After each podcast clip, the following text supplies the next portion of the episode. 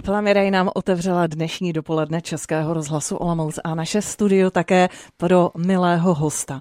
A já jsem moc ráda, že tím je Dagmar Sikorová. Dagmar, vítejte, dobrý den. Krásný dobrý den.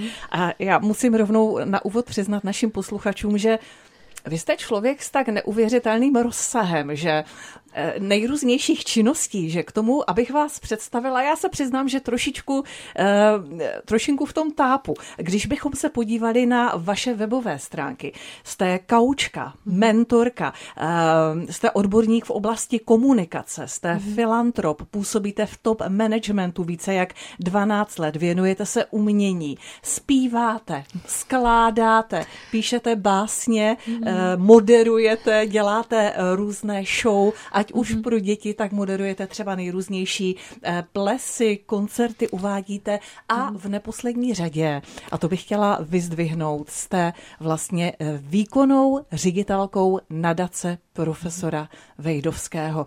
Čím se vy cítíte být nejvíc?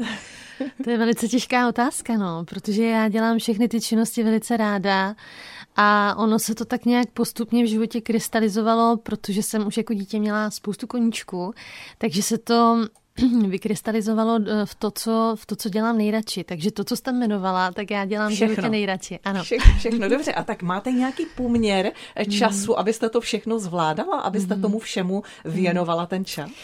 Čas je teda něco, s čím bojuju neustále, to je pravda. Často říkám, že den by mohl mít 48 hodin, 72, ale prostě nemá.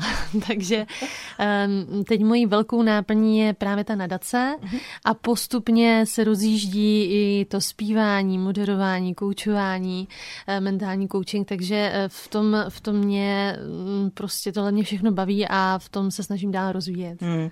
My si dnes právě o nadaci profesora Vejdovského a o zajímavých projektech, které chystáte a do mhm. kterých, eh, kterým rád napomůže také Český rozhlas Olomouc, budeme hodně povídat. Ale já bych jenom tak v úvodu ťukla nadace profesora Vejdovského, um, jak už je z názvu slyšet, nese jméno světově uznávaného očního lékaře, pana profesora doktora Václava Vejdovského, který působil tady u nás v Olomouci a málo se to ví a my jsme rádi, že to dnes budeme moci také vyzdvihnout. A je to nadace, která pomáhá překonávat každodenní překážky lidem s těžkým zrakovým postižením.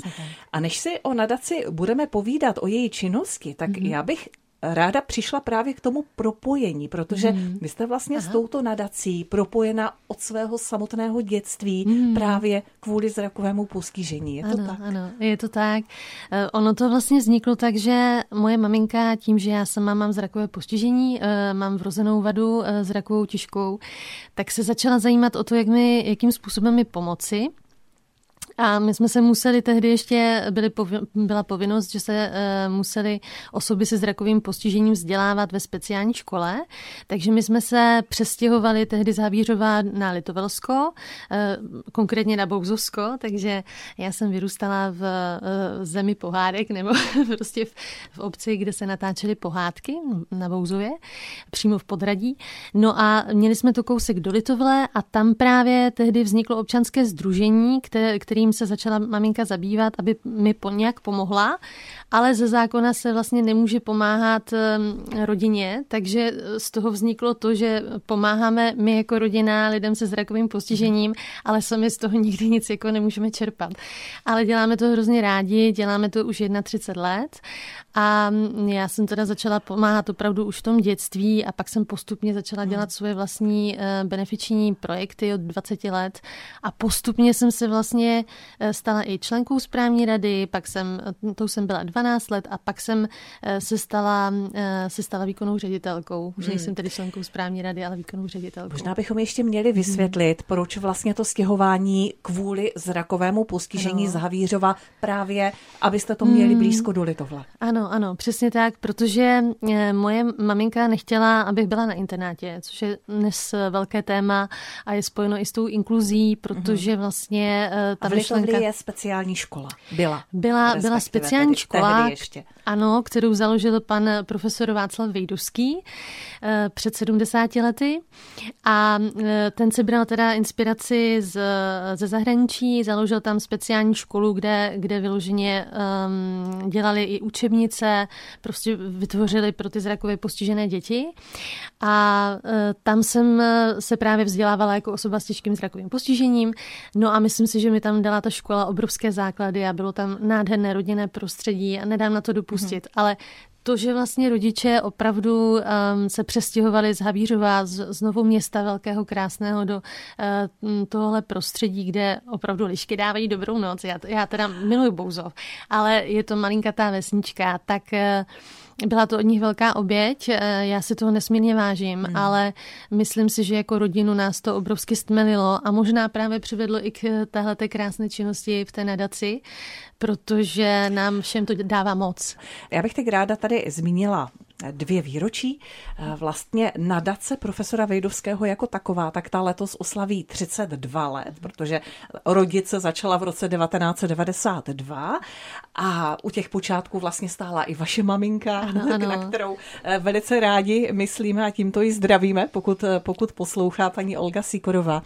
Ale škola pana profesora Vejdovského, která původně byla založena v Litovli, ano. tak ta vlastně bude slavit 70 roků v tom letošním roce. Přesně a ona tak. je vlastně teď už přenesená tady k nám do Olomouce. Mm.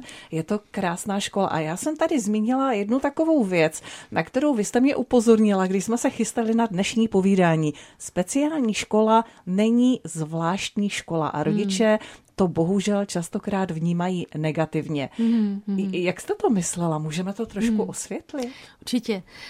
Když vlastně byla zakládána ta škola v Litovli panem profesorem Vejdovským, který usiloval mnoho let, aby ta škola vůbec někde vznikla, protože mu chybělo tady, ona tady e, byla nějaká škola v Praze, nicméně e, byl tam ústav, Klárův ústav, ale e, pro něho byl velký vzor třeba Jan Dale, ale on se inspiroval v zahraničí zahraničí ve Francii a opravdu několik let usiloval o to, aby tady v České republice nebo tehdy v Československu byla nějaká speciální škola na Moravě pro eh, zrakově postižené. Takže vytvořil tým lidí a opravdu se mu podařilo získat i prostory eh, tehdy v Litovli. Eh, na to, aby vznikla tato škola a doslova na koleni tam psali učebnice s velkými písmeny, eh, aby na to ty děti viděli, protože si právě všiml, že děti se zrakovým postižením jsou inteligentní velice, ale potřebují vhodné podmínky pro to, aby se mohli vzdělávat. Že potřebují například dobré osvětlení, aby tam byl ten kontrast, eh, jo, aby dobře viděli na právě ta písmenka. A teď třeba i ty sklopné lavice jsou skvělé, že se zvedne zvedne ta deska toho pracovního stolu a přiblíží se tím vlastně ten text eh, tomu, eh, tomu dítěti, takže na to lépe vidí, nemusí se u toho tolik hrbit. A uh, on tedy Původně chtěl, aby ta škola byla v Olomouci, nicméně tady mu eh, ty prostory na to nedali. No a nadace se snažila 17 let um, dotlačit tu, tu myšlenku toho Vejdovského napříč eh, politickým spektrem se jednalo se všemi možnými lidmi. Zaplatila i první studii, která stála 100 tisíc podle vzoru těch evropských škol, a aby to splňovalo ty standardy, moderní standardy. A vlastně potom se podařilo přes přesunout tu školu do uh, Olomouce Hejčína, kde nadace vyjednala směnu s, se statutárním městem Olomouc, pozemkovým fondem a Univerzitou Palackého a vzniklo tam uh, obrovské prostranství, na kterém se postavila historicky první hmm. škola pro zrakově postižené děti. Takže to je pozemek prostě v hodnotě řádu milionů a, a jsme moc rádi, že tam vznikla tato škola perfektně vybavená právě pro ano. děti se zrakovým postižením, mm-hmm. ale uh, najednou jsem slyšela už takové postesknutí mm-hmm. i z mhm. řad eh, těch, kteří působí v nadaci nebo i lékařů, mm-hmm. že bohužel v této škole těch mm-hmm. dětí se zrakovým postižením no. je velmi málo. Proč? Tak, tak to není úplně asi otázka jako přímo na mě, spíše, mm. spíš, spíš na tu školu, protože já teda osobně si myslím, že je to veliká škoda, že se mých takto. Takže rodiče spíš dávají ty děti děti do normální hmm. školy raději? Tak, tak, Čeho tak. se bojí? Uh, tak jedna věc je, že se razí trend, že dítě má být co nejblíže domova, že prostě má být blíže rodiny, nemá být na internátě, což je, je, to, je to hezká myšlenka určitě. Nicméně já vím, že i od svých spolužáků, kteří tam byli na internátě, velice rádi na to vzpomínají, nej, říkají nejhezčí léta a dostali tam velmi pevné základy pro uh, ten svůj život. Oni dnes mají rodiny, běžně pracují, jsou samostatní. Rozdíl mezi speciální školou a zvláštní je to, že prostě jsou tam uh, ve speciální škole mohou být děti s, s um, handicapem smyslu, a s, nevýhodněním, kdežto v té zvláštní škole s nevýhodněním intelektuálu. V tom je veliký rozdíl. A v té speciální škole jsou speciálně upravené podmínky pro to dané postižení. Já osobně jsem pro eh, třeba kombinaci, protože přibývá dětí s kombinovaným postižením, ubývá s tím čistým zrakovým postižením. Já si osobně myslím, že se mm, dá najít 7 eh, až 10 dětí eh, tady z okolí, které by tam velice hmm. rády studovali s tím zrakovým postižením. Je otázka potom, jak se potom dělá ta depistáž, jak, jaká je informovanost o těch možnostech a tak dál. Ehm, je to, je to obrovské jako téma a e, já osobně jsem proto pro speciální školy, protože e, v běžné e, třídě ty děti potřebují asistenta, vodí je za ručičku a v té speciální škole se pohybují sami a nikoho nepotřebují. Hmm. My, my teď vidíme po těch devíti letech inkluze, že opravdu ty děti, dříve jsme přispívali na to, aby měli třeba ty lupy a takové ty základní pomůcky a dneska přispíváme na pobyty eh, rekondiční, kde ty děti se učí fungovat samostatně bez asistenta, bez rodičů. Jezdí v létě na, eh, na takové tábory, kde se učí zajít si do obchodu a říct si, ano, že si ano. potřebuju to a ono. A vlastně, kdyby chodili do té speciální školy, ano. tak tohle už by tak se to učili v průběhu běžného školního roku. Přesně tak. Tak si to pamatuju já.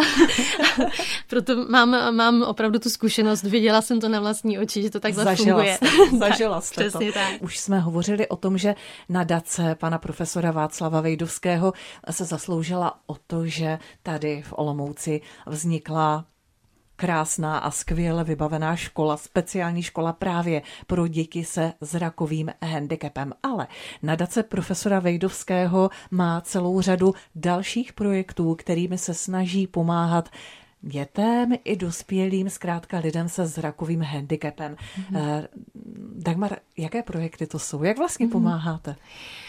Tak eh, já bych začala asi tím, jak to celé vzniklo. My jsme začali podporovat nejprve právě na té škole v Litovli eh, žáky s tím zrakovým postižením v mimo časových nebo mimo školních aktivitách. Tak. Takže oni jezdili na šachové turnaje, tam vyhrávali v zahraničí krásné ceny. Eh, ta škola měla obrovskou tradici eh, právě v hraní šachu. Já znám i trojnásobného mistra eh, České republiky v šachách spolužák o, o jednu třídu výš. A mm, postupně se ale zaměřila na tu školu, takže vybavovala perfektním osvětlením, vybavila jazykovou učebnu, platila jazykové kurzy nebo jazykou eh, najala kanaděnku, která právě učila ty žáky eh, na té škole. A postupně se ale rozšířila ta eh, působnost na celou Českou republiku. Začali se nám ozývat lidé z různých koutů a následně jsme rozšířili mm, tu pomoc i pro, pro dospělé, protože jsme zjistili, že Nejdřív jsme podporovali ty děti, potom ty děti šly na střední školu, takže tam potřebovali třeba hudební nástroje, aby ano. mohli se stát učiteli hudby, ladiči pian a tak dále. Takže potřebovali stipendia. No a pak přišli na ten trh práce a my jsme zjistili, že jim potřebujeme pomoc při uplatnění na trhu práce, protože potřebují rekvalifikace nebo vybavit eh, to pracovní místo eh, nebo opravit. Nedávno jsme eh, třeba podpořili, podpořili nákup lehátka maserského, které se už tak jako vyklalo pod těmi zákazníky, kteří se malinko jako báli toho, co se... Takže to jsme třeba taky podpořili. A my podporujeme i seniory, takže my jsme mhm. třeba podpořili nákup lékařských přístrojů pro záchranu zraku předčasně narozených dětí, částku 329 tisíc pro lékařskou fakultu Univerzity Palackého v Olomouci, které se vlastně používají na oční klinice fakultní nemocnice tady. A ale podporujeme i seniory, protože tam přichází potom ta vedchozrakost a i senior eh, chce být aktivní, chce si přečíst každodenní tisk, denní, takže podporujeme i třeba uh, různé centra pro seniory, kde potom můžou takže si třeba přijít. tady v Olomouci Tiflo Centrum například? To podporujeme velice, velice dlouho, tam hmm. nebo i sjednocenou organizaci nevědomých a slabozrakých, tak. protože uh, jsme tam pořizovali třeba brajlsk, brajlský řádek, který pomáhá nevědomým při čtení například not nebo i básní. Ono, ty hlasové výstupy dneska už jsou jako úžasné, ty pomůcky, ale třeba báseň eh, nebo noty nebo eh, chemické nějaké značky, eh, jako není to úplně mhm. ideální na to, takže tam vyhovuje spíš ten brailský řádek ano. nebo na programování a tak. Takže mm. opravdu jako to pole toho působení a té pomoci je velice široký a je tam, je tam toho hodně. Mm. Já bych možná ještě zmínila jednu takovou krásnou akci, kterou možná lidé znají a běhají pro mhm. vás a ani neví, že vlastně běhají pro nadaci mm-hmm. profesora Vejdovského. Je ano, to tak? Ano. My jsme dlouhá léta dělali uh, akci Smejkalovky pomáhají, ano. nebo děláme. Letos se budeme malinko měnit. Spolupracujeme fa- s Fakultou tělesné kultury, uh, tady uh, s Univerzitou Palackého. Tam uh, teď jednáme o tom, jak, jak by mohl ten uh, projekt vypadat dál. Určitě chceme, uh, aby se dál běhalo a aby právě lidé se i rozhýbali. A souvisí to zase i se zrakovým postižením nebo se s lidmi se zrakovým postižením, protože ti často tím, že buď jsou uvolnění z toho tělocviku, eh, nebo hmm. prostě necvičí, není to teď, teď je jako opravdu špatná situace s tím pohybem, sedí často doma mezi čtyřmi stěnami, pak mají z toho v dospělosti různé eh, zdravotní problémy s páteří a tak dále, takže chceme motivovat jak ty zrakově postižené, aby chodili cvičit, tak i vlastně po době covidové, hlavně děti, eh, ty jsou teď takové jako zdřevěnělé a další lidé, takže aby si i vyzkoušeli nějaké prostě sporty a aby, aby se hýbali a u toho pomáhali lidem, takže takhle to hezky Vy jste propojit. zmínila to uvolnění z tělocviku častokrát. Hmm. Vy, když jste chodila jako dítě a navštěvovala jste eh, školu pana profesora Vejdovského v Litovli, hmm. vy jste neměli tělocvik? Vy jste byli uvolnění z tělocviku? No ten tělocvik tam byl takový, mm, jak to říct, no.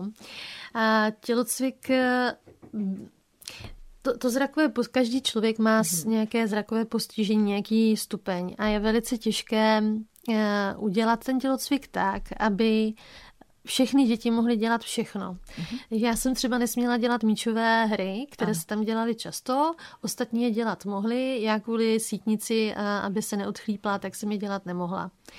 Takže, eh, ale dá se třeba naučit i nevědomého, aby se strefil do koše míčem, aha, jako aha. aby hodil míč a, a ten spadl do koše jak, jak uházené. A tohle vlastně umí učit právě v té speciální tak. škole třeba, která je tady v Olomouci. Vlastně zase se k ní dostáváme zpátky k těm výhodám. Tak, tak, tak, přesně tak. tak. Mm, jo, mm. že v těch speciálních školách se to uh, dá naučit. Chce to potom, aby se třeba každému tomu uh, žákovi věnovalo eh, individuálně, mm-hmm. ale třeba potom na té střední škole, tam už jsem byla ve smíšené třídě, speciální třídě s různými handicapy a tam už to bylo takové náročnější.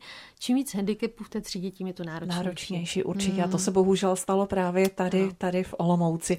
My jsme zmínili projekt, který je před vámi. Stezka Stínava. Proč mm. právě Stezka Stínava? Vím, mm. že Český rozhlas Olomouc na tomto projektu také bude mm. rád participovat. O co mm. se jedná? Tak, stezka Stínava je pracovní název, ten oficiální následně bude eh, nejspíš eh, po stopách Václava Vejdovského a bude to takový dvojsmysl, protože my eh, chceme jít dál v těch jeho šlépějích, udržovat ty jeho odkazy. A my jsme při sepisování jeho faktografie zjistili, že relaxoval tím, že rád chodil na procházky. A on i osobně znal různé kytičky a znal je i latinsky a zkoušel to z toho některé jako lidi, když třeba stáli na zastávce, tak říká, co to za kytičku, jak se to jmenuje latinsky a strašně se divil, že to jako neví ti lidé. A e, my jsme zjistili, že mm, to byl výborný nápad, že to byl, bylo, on byl opravdu geniální člověk, mm-hmm. protože v té přírodě i tím dlouhým pohledem do té zeleně se uh, uvolňuje uvolní, uvolňují ty okohybné svaly a uvolňuje se nám vlastně celé to tělo a uh, i psychologové uh, se strašně diví, že lidé, kteří chodí do té přírody, do zeleně, že jsou více v pohodě, ano. se uklidňují. Eh, jsou na čerstvém vzduchu. A tak nás napadlo, že bychom udělali uh, místy, kde on rád chodíval, takovou naučnou stezku. Hmm. Proč právě Skínava? Skínava. Tam ho pozvali, uh, pozvali jeho přátelé. On tedy chodil i jinudy, ale právě tam jsme se i uh, vlastně spojili s um, jednou pamětnicí, která chodívala s ním um, po těch stezkách, jmenuje se Jitka, paní doktorka Jitka Brunová. Je to uh, fyzička, Výtvarnice matematička, také. výtvarnice, hmm. výborná a maluje krásné obrazy. Hmm. Eh, a s paní Hankou, eh, Hankou Pokornou, která mm, zase je historička, takže bychom spojili síly a paní Pokorná by napsala tu historickou část vždycky k tomu danému místu, aby se lidé dozvěděli něco zajímavého. Eh, a paní Brunová, paní doktorka Brunová, ta zase, oni jsou obě dvě paní doktorky, mm-hmm. tak ta by zase napsala vždycky o tom, proč zrovna toto místo měl pana Vejdovský rád. A Zároveň ta stezka bude pomáhat, protože kdo bude chtít, tak bude moct eh, přispět eh, nějakou korunou, poslat eh, třeba dárcovskou sms takže bude pomáhat lidem se zrakovým postižením, bude bavit lidi, protože se dozví něco zajímavého a zároveň budou na čerstvém vzduchu, takže jim, a zase jsme u toho pohybu. a ten pohyb teď hodně, hodně se snažíme i propagovat, protože věříme, že, že je velice uh, příjemný a velice příznivý. A já bych tady ještě možná podotkala, že uh, to celé bude propojeno nejen mm. i s Českým rozhlasem Olomouc, ale také uh, s Rotary ano, ano. Olomouc a zase mm. Rotary, Rotariáni a pan profesor Vejdovský to spolu zase souvisí. Tak, přesně tak. My jsme při tom sepisování té knihy zjistili, že on do té doby nikdo nic takového podrobného neudělal. Nadace opravdu udržuje všechny ty odkazy a udržuje i památku Vejdovského, jenom úplně okrajově udržuje, třeba se stará i o jeho hrob těch na 30 let a tak dále. Ale my jsme tam zjistili, že pan uh, profesor Vejdovský, kromě toho, že dělal asi milion dalších věcí, tak byl uh, rotariánem a byl třetím prezidentem Rotary klubu v Olomouci, toho pánského klubu v poválečné době. On se tedy podílel eh, jako spoluzakladatel na různých věcech a eh, velice rád pomáhal. Byl veliký filantrop, pomáhal každému, eh, komu mohl nejenom finančně, ale přímluvou, dobrým slovem. A proto mu i ten Rotary klub byl tak velice blízký. A s Rotary právě se pod, nebo spolupracujeme na vytvoření té stezky. My si toho nesmírně vážíme i celkové té podpory, protože ta je veliká a Rotary co máme i v plánu, má velký podíl na vlastně um, i oprášení toho jména nebo obnovy uh, té památky jména Václav Vejdovský, protože ten v roce 68 podepsal dokument 2000 slov a tehdy se o něm nesmělo už potom mluvit, postupně nesměl na kliniku, nesměl ani na lékařskou fakultu. Nesmělo se vytisknout ani jeho parte, když potom zemřel, ale přesto všecko, protože on pomohl tolika lidem, téměř 18 tisíc operací a celkově ty, ta velká pomoc těm lidem, tak na něho nezapomněli a Um, tehdy byl plný kostel a, a dodnes i k tomu hrobu to vidíme, tam chodí spousta lidí a je spousta pamětníků, kteří na něho s láskou vzpomínají. Takže...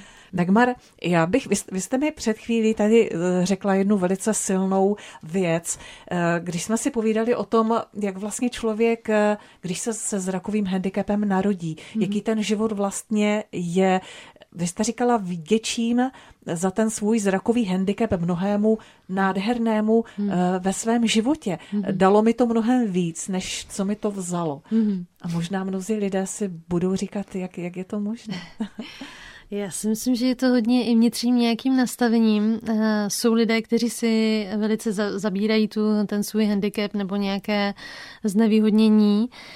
Um, já to tak vůbec nemám. A jak to máte? Jste bojovník? Mm, já jsem to, od, nebo možná je to i tou výchovou. Ke mně vždycky rodiče přistupovali tak, že eh, mě nebrali jako tu handicapovanou, ale my jsme se vždycky snažili vyřešit ten problém nebo prostě to, co tu komplikaci, kterou uh, přináší ten handicap. Takže mi třeba uh, říkali právě to, nesmíš skákat, nesmíš zvedat těžké věci, protože jinak bys mohla přijít o zrak, takže jsem to prostě nedělala a, a byla jsem v klidu. a chodila jsem do školy, kde se mi věnovali do speciální, uh, byla jsem premiantkou třídy, um, já jsem se opravdu necítila jako člověk, který je nějak jako méně cený nebo eh, který něco nezvládá, jenom jsem prostě věděla, že některé věci nesmím dělat. A, a tak jsem je nedělala. Ale eh, pak třeba ty pomůcky, ty jsou skvělé, protože usnadňují člověku, že jsem postupně časem mhm. zjistila, že je to fajn, eh, že se člověk nemusí tolik hrbit a nemusí si dávat ty texty tak blízko, že jsou opravdu zvětšovací pomůcky, tak to je fajn. Ale vlastně potom v té nadaci, když, jsme, když jsem pomáhala nejprve jako dítě přenášet ty různé věci do nás Jilly, zajít tamhle domluvit tohle, tak my jsme se setkali s takovými osobnostmi, eh, které eh, věděli, znali, od kterých se člověk mohl obrovsky inspirovat.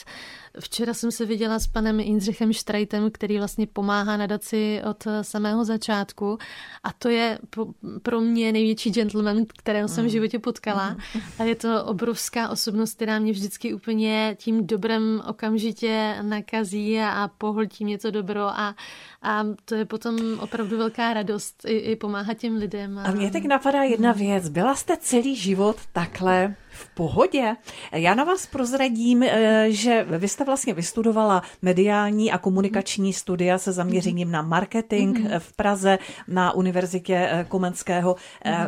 Také eh, jste vlastně studovala sociální a mediální komunikaci. Mm-hmm. Máte vystudováno a prošla jste mentálním kaučováním mm-hmm. ve mhm. sportu a biznisu, neurolingvistické programování mm-hmm. a na tohle všechno máte certifikáty, ano. tohle všechno děláte. Mm-hmm. Studovala jste dokonce v programu u jednoho z nejlepších, mm-hmm. Mariana Jelínka, který mm-hmm. kaučoval i našeho úžasného Jaromíra Jágra, ano, ano. mimochodem. A ano. tohle všechno a mnohé další, co jsem nezmínila, zmínila ještě, máte za hmm. sebou. Teď hmm. vlastně kaučujete lidi. A hmm. ono to tak, ono se říká, že vlastně, když se člověk dá na práci s druhými lidmi, tak nejprve jakoby tím chce hmm. pomoci sám sobě hmm, v něčem. Určitě. Platí to?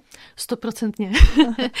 já jsem do toho šla tehdy, já jsem teda původně chtěla vystudovat psychologii klinickou a pomáhat lidem. Já jsem to tak asi měla od toho dětství vždycky, že jsem chtěla pomáhat lidem a mm, asi možná ani nic z čího jako neznám, než mm. pomáhat lidem. Mám ráda umění, miluji umění, ale možná, že tohle to je víc. Jak jste se mě ještě před tím rozhovorem ptala, co, čím se cítím být nejvíc, tak eh, možná jako takovým tím mm, člověkem, který rád pomáhá lidem.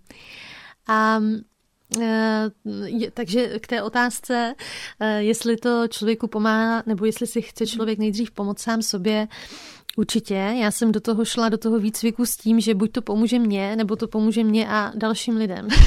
A co vám to dalo vlastně? Kam vás to, eh, ta otázka pro to, kam vás to vlastně mhm. posunulo osobnostně v tom životě? Dalo vám to třeba větší sílu, nebo mhm. větší nadhled, nebo víc radosti ze života? Dnes se hodně mluví o štěstí, o tom, že mhm. všichni hledáme štěstí, ano. chceme být šťastní a přitom jsme stále více a více nešťastní a ordinace psychologů a psychiatrů i kaučů se stále víc a víc plní klienty. To je pravda, mě to dalo asi všechno to, co jste jmenovala. Já jsem si pročistila spoustu témat už během toho výcviku. Otevřelo mi to právě ty uh, nové uh, možnosti. Člověk uh, má najednou úplně jiný úhel pohledu na svět a často se mě lidi ptají, na čem frčím. Ale ono je to opravdu jenom tím, že člověk změní ten úhel toho pohledu na, na tu danou věc že se otevře více možnostem, jak tu věc řešit a prostě hledá i jiné cesty, jak, tu, jak ten problém vyřešit. Takže... To je úkol kauče vlastně, nabídnout ano. jakoby jiné pohledy Přesně a jiné tak. cesty, najít mm-hmm. s tím klientem. Ano rok 2024, já teď využiji mm-hmm. to, že jste kaučka, ano. mentorka.